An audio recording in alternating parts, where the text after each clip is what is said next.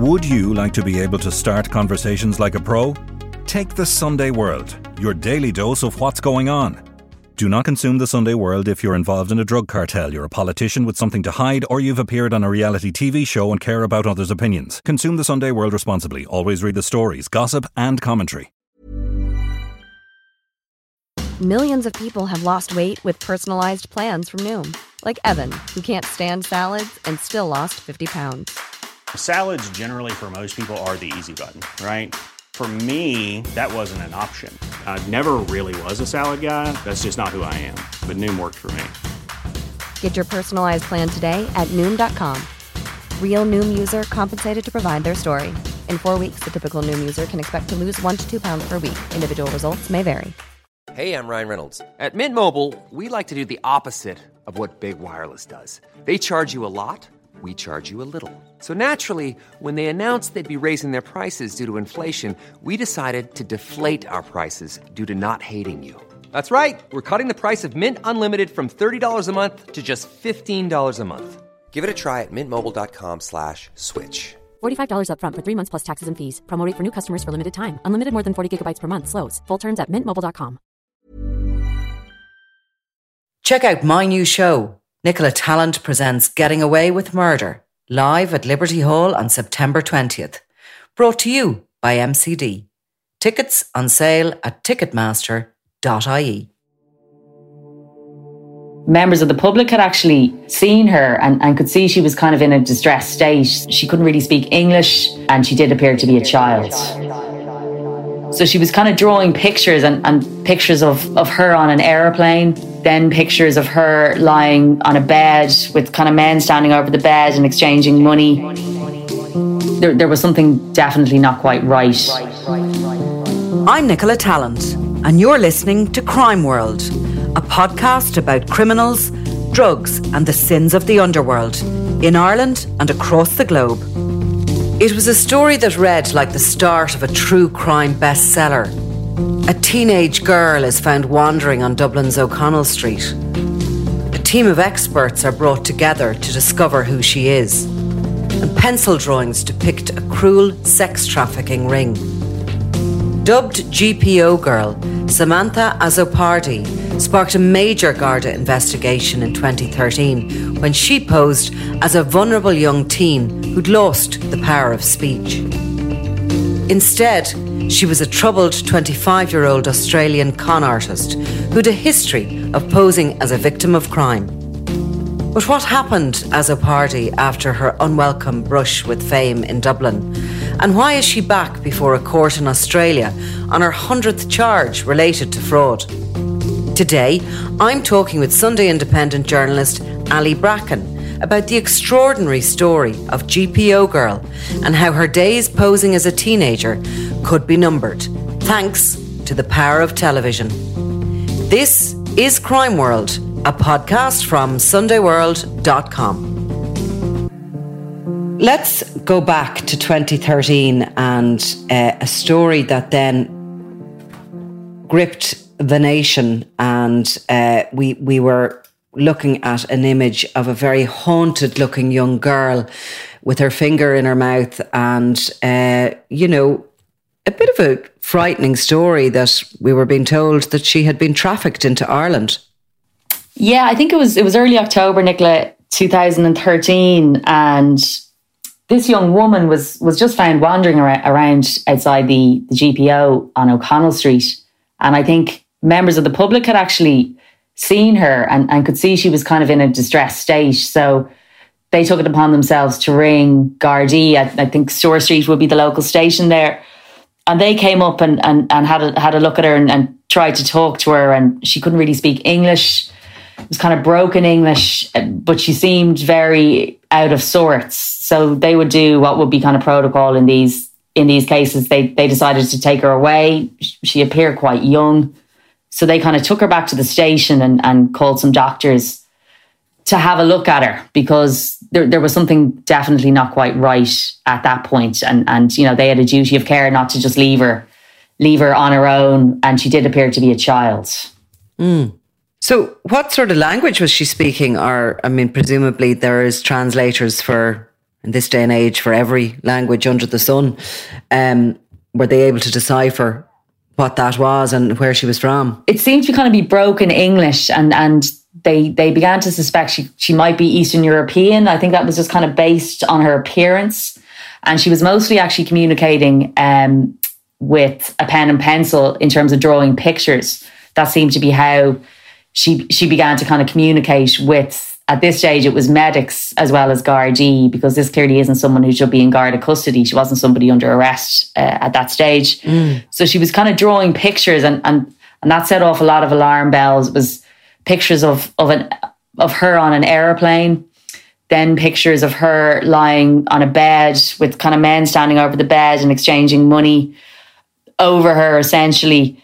Um, so mm. this kind of, you know, was a very obvious, really attempt, I suppose, to, to try and say that she potentially had been had been brought to Ireland by airplane and was was being sexually abused, was the victim of, of human trafficking, was was how it looked to everybody. So that was a, a huge cause cause for alarm. So I think at that, at that stage she was taken out of she was kind of full time then in the care of, of the health authorities because the other belief was that she was very young, that she was kind of as young as 13 or 14 years old. So there then began this huge trawl to try and find out who this, who, what they thought was a child, who she was. So, you know, the usual contacting Interpol, the Missing Persons Bureau, I think Forensic Science Lab, all of those kind of groups. But like nothing was was coming up at all for her. Um, she had braces on her teeth, so they, they, kind of did all the checks, even the, the orthopedic checks, to see if that could trace her identity. And again, just nothing. So it's this kind of mystery. And I think there was one or two stories in a couple of the papers um, before it actually broke, where you know there was just very scant detail, just saying that a young a young girl, essentially a young teenage girl, appeared to have been found, and no one knew who she was. But it wasn't really until the Gardaí, after about two or three weeks, they actually took a step, which is unusual, and, and they went to the High Court and they asked a judge for permission to release her photograph uh, in a bid to identify mm. her. Uh, and that's what really that's what that's when the story really fully publicly emerged. Now that photograph, if people can remember, it looked kind of grainy, and she was sort of taken side on as if it was from a CCTV camera. Did they actually get her to pose, or were they just able to apply for permission to use something that they had because it was kind of taken outside the GPO am I right yeah that was actually a guard actually took that picture and and she refused to to let anybody take her picture after that point. Um, bizarrely, for someone who actually kind of courts publicity in, in, a way, she doesn't like her picture being taken whatsoever, which is kind of just another contradiction of her personality, I suppose.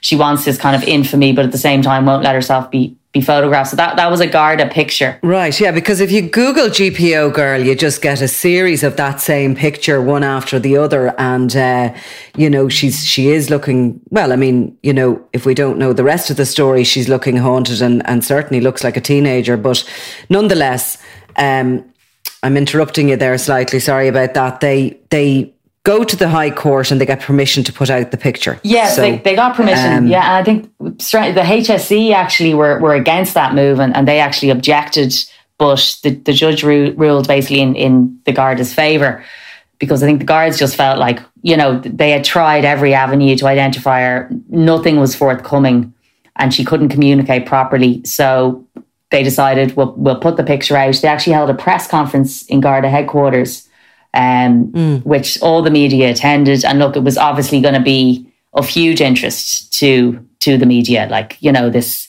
who is, and I think the headlines kind of were the next day, who is the GPO girl? You know, um, and I think they only had to wait a couple of days before before releasing the photograph. Really began really paid off uh, because they got mm. a, a phone call from a man by the name of Joe Brennan, uh, and he lives in he lived in Clonmel in Tipperary at the time. And he essentially had been in a relationship with this young woman's mother many years previously in Australia. And who we now know is Samantha, had come over to visit him and some and his mm. two sons and had stayed with them for a month in Clonmel. And he told Gardaí that she's actually 25 years of age, uh, her full name, the names of her parents, and that she was an Australian um, young woman, and that she most certainly wasn't a, a teenager uh, who'd been trafficked into this country. So that was a complete bolt from the bolt out of the blue, really, for for guards, and they do what they do. They they checked out Joe Brennan's story and got in touch with the police in Australia, and story checked out, and everybody just was a bit completely flabbergasted by by this turn of events. So, I mean, up to this point that that Joe Brennan uh, makes the phone call, uh, you have really an amazing plot from either a crime drama or a book. You know what I mean? That's the story of this child showing up, wandering around, incapable of speech, etc. But actually, all the while, this is an Australian woman who, and we do have to say, and, and we will state throughout, that there has been evidence given to court in relation to this woman that she suffers from personality disorders and from mental health issues. But um, nonetheless, she has come into contact a number of times with police in different jurisdictions. The cost of the investigation at that point in Ireland was about estimated at 250,000 euro. There had been 2,000 hours of uh, time put in by Gardaí investigating. Obviously, they had, which is very time consuming, gone back all over the CCTV at the, at the GPO to try and see if they could spot her around town, etc. Um, a costly exercise, but the shock of it that this was actually a 25 year old Australian young woman, what happens next? Do the guards decide has she committed a criminal offence, or do we in Ireland here handle her in a in a more um, maybe in a, in a more gentle and humane way? Yeah, I, I think they went for the gentle and humane approach because I think it was it was clear that this woman, you know, was troubled. You know, and that's putting it very mildly and she had a conviction in Australia pre- already at that point for for deception um, as well. And you know, from speaking to their counterparts in Australia, that they told them that look, she's she's got form for for making up these these stories and, and pretending to be mm. something she's not. So I think the, the Garda view was, first of all, kind of, uh, there was definitely a sense of kind of embarrassment that they'd been completely fooled, you know, because mm-hmm. they almost, they, they're guards, they, they pride themselves really on, on not being fooled, I suppose, don't they? And they have a cynical view of everything because of what they have to see in their, in their day to day working lives. So the fact that they had all been completely taken in, you know, as had the HSE and all the medical experts who, who, who'd been, you know, specialists who'd been brought in to, to speak to this woman and medically assess this woman.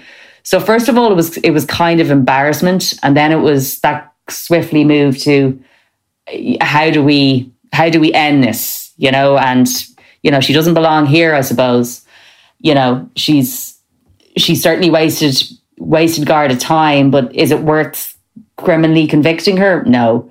It, you know, it's not an offence she'd go to prison for. So I think it was just decided mm-hmm. the best thing to do with this kind of very vulnerable young woman was was send her home and, and send her home as soon as possible.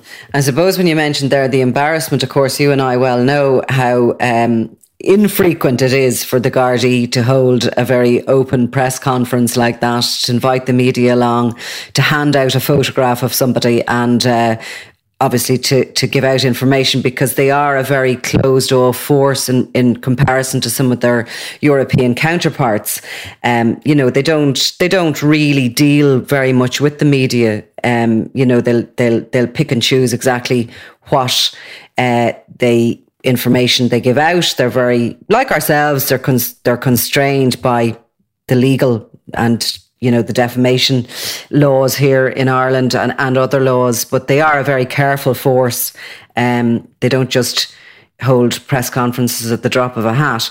Um, GPO girl makes her way back to Australia, and I presume you, like many other journalists, reckoned that that was the last that you'd ever hear of her, and she might go back into the care of her loving family or into you know some some some facility to help her with her her mental health issues but that's not exactly what happened no um yeah and it was it was just such a bizarre story but it was almost flash in the pan it was kind of it was it was over so quickly and that was the end of it and i think guards brought her on the flight home to to make sure she got there. And, and I think it was, I remember being being told that, you know, it had been arranged that, that family members were basically meeting her off the, the plane.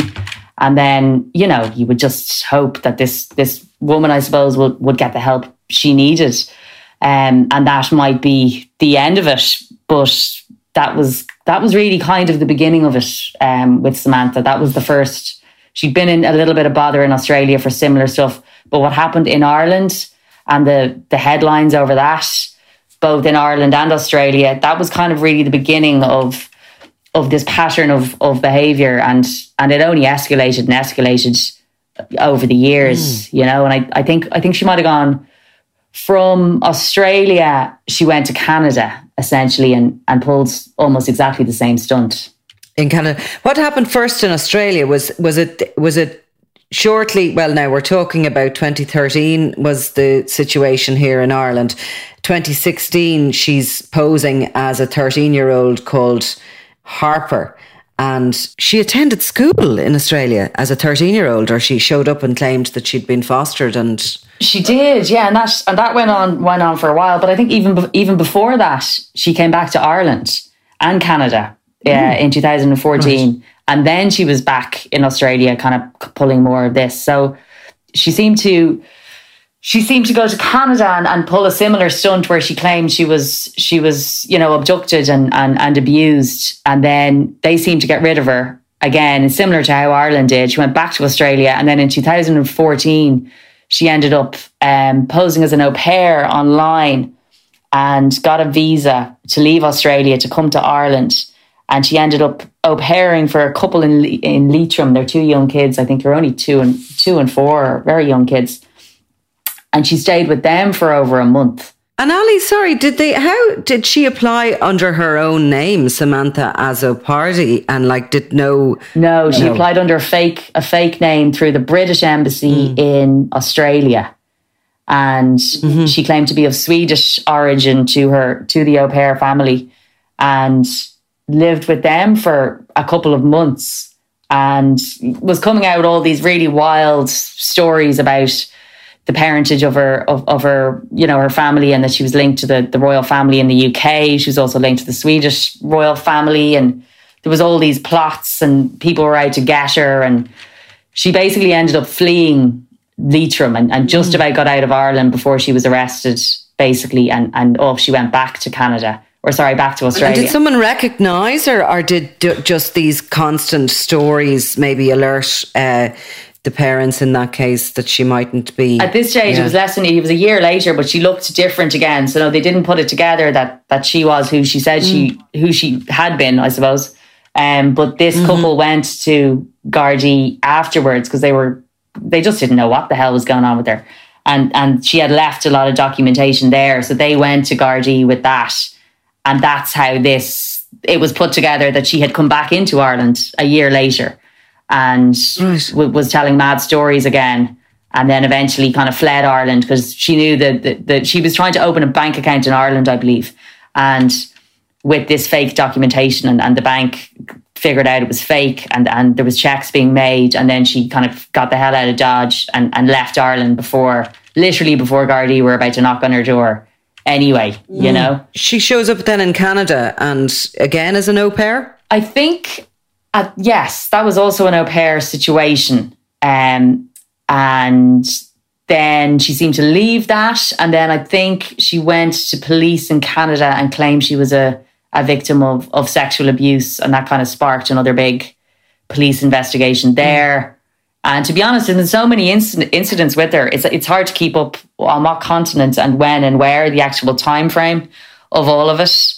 Because I think I think the case she's up on in court in now, I think is her 100th offence. This is back in Australia again. She's up. She's up at the moment. Sorry, in present day now, it, it's her 100th offence. Mm. So that's that's kind of how much you're dealing with with this person. You know, it's it's impossible to keep up. I, I doubt she can even remember all, all the different various mm-hmm. offences she's been involved in at, at, this point. It's an extraordinary thing that somebody who has been, and there's been psych psychological reports about her over the years, and and while I don't think we're privy to exactly what personality disorder she has, she certainly has been diagnosed with with one or two. But she obviously has the facility to travel. She obviously has money. She's obviously very savvy as regards setting up fake personalities for herself. I mean, you get a job as an au pair. Surely you need documentation to back up who you are and references, etc. Yeah, exactly. I mean, I, I, think a lot of the references and all of that were, were were obviously fake. But yeah, it is a good question. Like, where is her where is her money coming from? I mean. Uh, if, if, if we presume that she's on social welfare, I mean, that's not going to be enough to, to fund these trips all over, mm. you know, all over the world, all over, like from like from continent to continent, not even countries nearby. And nothing seems to have been for financial gain exactly. It's more for a kind of a, you know, for attention. It seems to be, yeah, like that's kind of the the, the strange thing about her, like, and it's obviously indicative of her of her numerous mental health problems that she clearly has. I mean, I, I, think I think courts in Australia have said that you know she's been diagnosed with I think severe personality disorder, schizophrenia, um, and she she makes up these stories about either that she is a victim of of sexual abuse or you know I think at one stage she said she was in a cult and and, and being abused in a cult.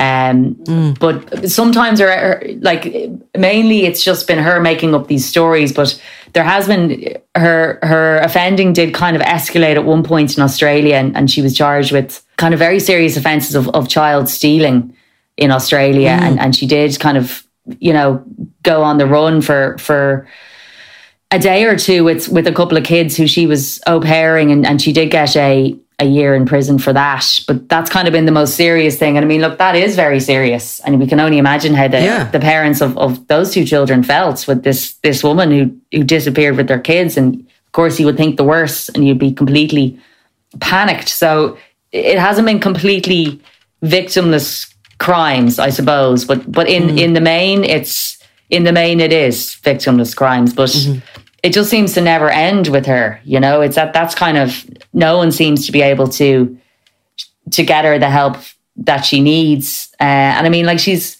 she's a 33 year old woman now, like, and, and she's still posing as a 14 year old. Like, I mean, uh, who who would believe a 14 year old is is sorry, a 33 year old is 14? Like nobody anymore. But she's still kind of following those those patterns, and, and she's a victim, and and and she needs to be helped, you know. But ultimately, she doesn't want any help in for the problems she actually has, you know.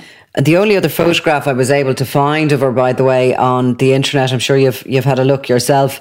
Um, she was one of the many people that have been before the courts over the past few years that have been helped by the uh, use of face masks. Oh so yeah, she has a giant yeah. face mask over yeah over her as she's going into court. Um, you know, the longer this COVID situation continues, the less uh, photographs will be in newspaper archives. There'll That's be a true. kind of a yeah, for sure. A Couple of years, yeah, yeah. People will will not be there, but um, look, she she's she sounds like a, an extraordinary individual. You were interviewed recently by some um, TV station from Australia, so they're obviously they're going to do a proper yeah documentary they're, they're doing a, a, a, big a big series i think and i think they've even traveled to to, to canada i think and america and interviewed some of her her victims over there in terms of families she was au pairing for and I, I think their view is and and everyone's view is that obviously something happened in this woman's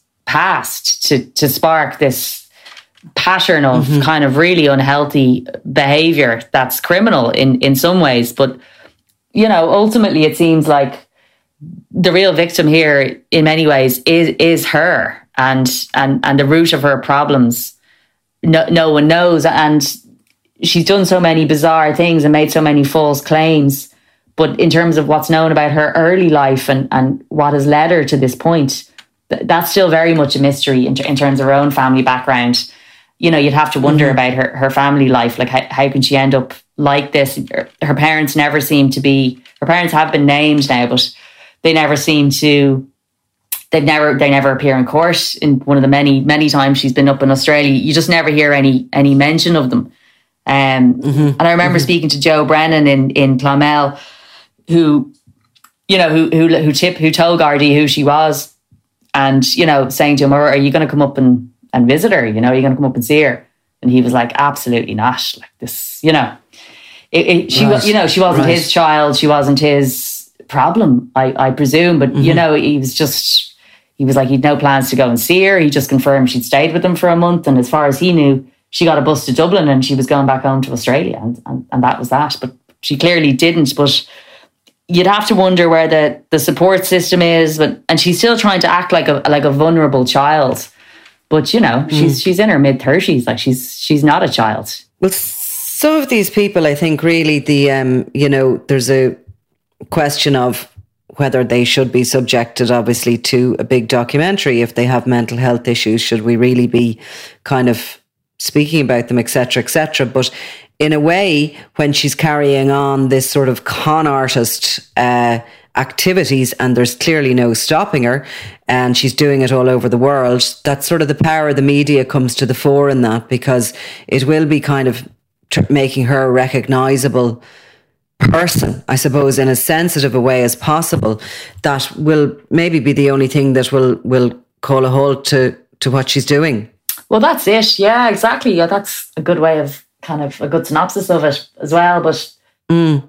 We're slightly we don't know we don't know whether we're doing right or wrong by talking about her or by whatever you know because we have to be sympathetic to people with mental health issues, but at the same time, somebody who is you know passing themselves off as uh, somebody and going out and minding other people's children like you know you do have to weigh up the the the, the, the risk situation with her yeah mm. and i mean she's she's clearly she's seeking in a strange way like she's constantly seeking attention by by constantly claiming to be a victim of of human trafficking a victim of of rape and, and other types of sexual abuse um mm. so, so she's she's seeking attention from from the authorities and then it all blows up in her face when when they take her fingerprints basically and, and, and find out who she really is.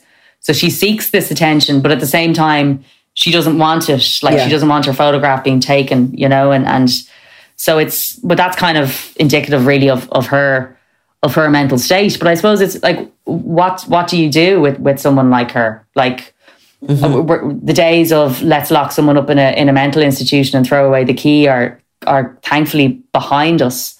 But then, like mm-hmm. you say, they, they, you know they keep letting letting her back out because it's in the main apart from the child abduction case in the main it's it's it's minor offenses so she keeps being let out but then she keeps she keeps doing it again you know and and you just wonder like how far will this how far will this behavior escalate? Like where will it end? I mean she's she's in custody now till the end of next month on her 100th mm. offense like when will it end for her? It sort of seems to fit in slightly, although, you know, there are differences obviously with that whole catfishing and a lot of those sort of romantic frauds that maybe aren't necessarily for money, but they're just because somebody has an addiction to pretending to be somebody that they aren't and to drawing others in. And it sort of seems to me to fit into that kind of a, a situation.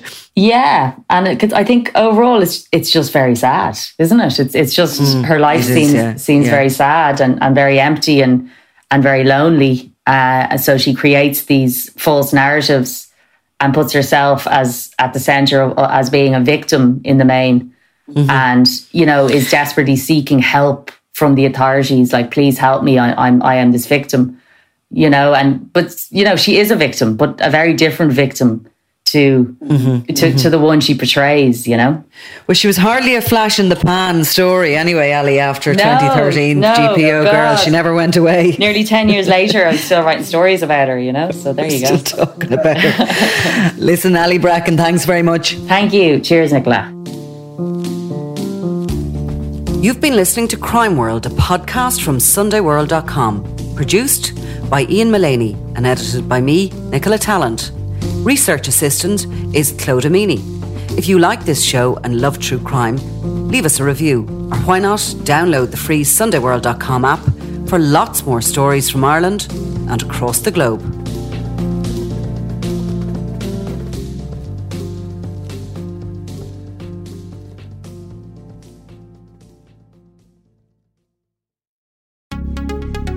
Would you like to be able to start conversations like a pro? Take the Sunday World, your daily dose of what's going on. Do not consume the Sunday World if you're involved in a drug cartel, you're a politician with something to hide, or you've appeared on a reality TV show and care about others' opinions. Consume the Sunday World responsibly. Always read the stories, gossip, and commentary.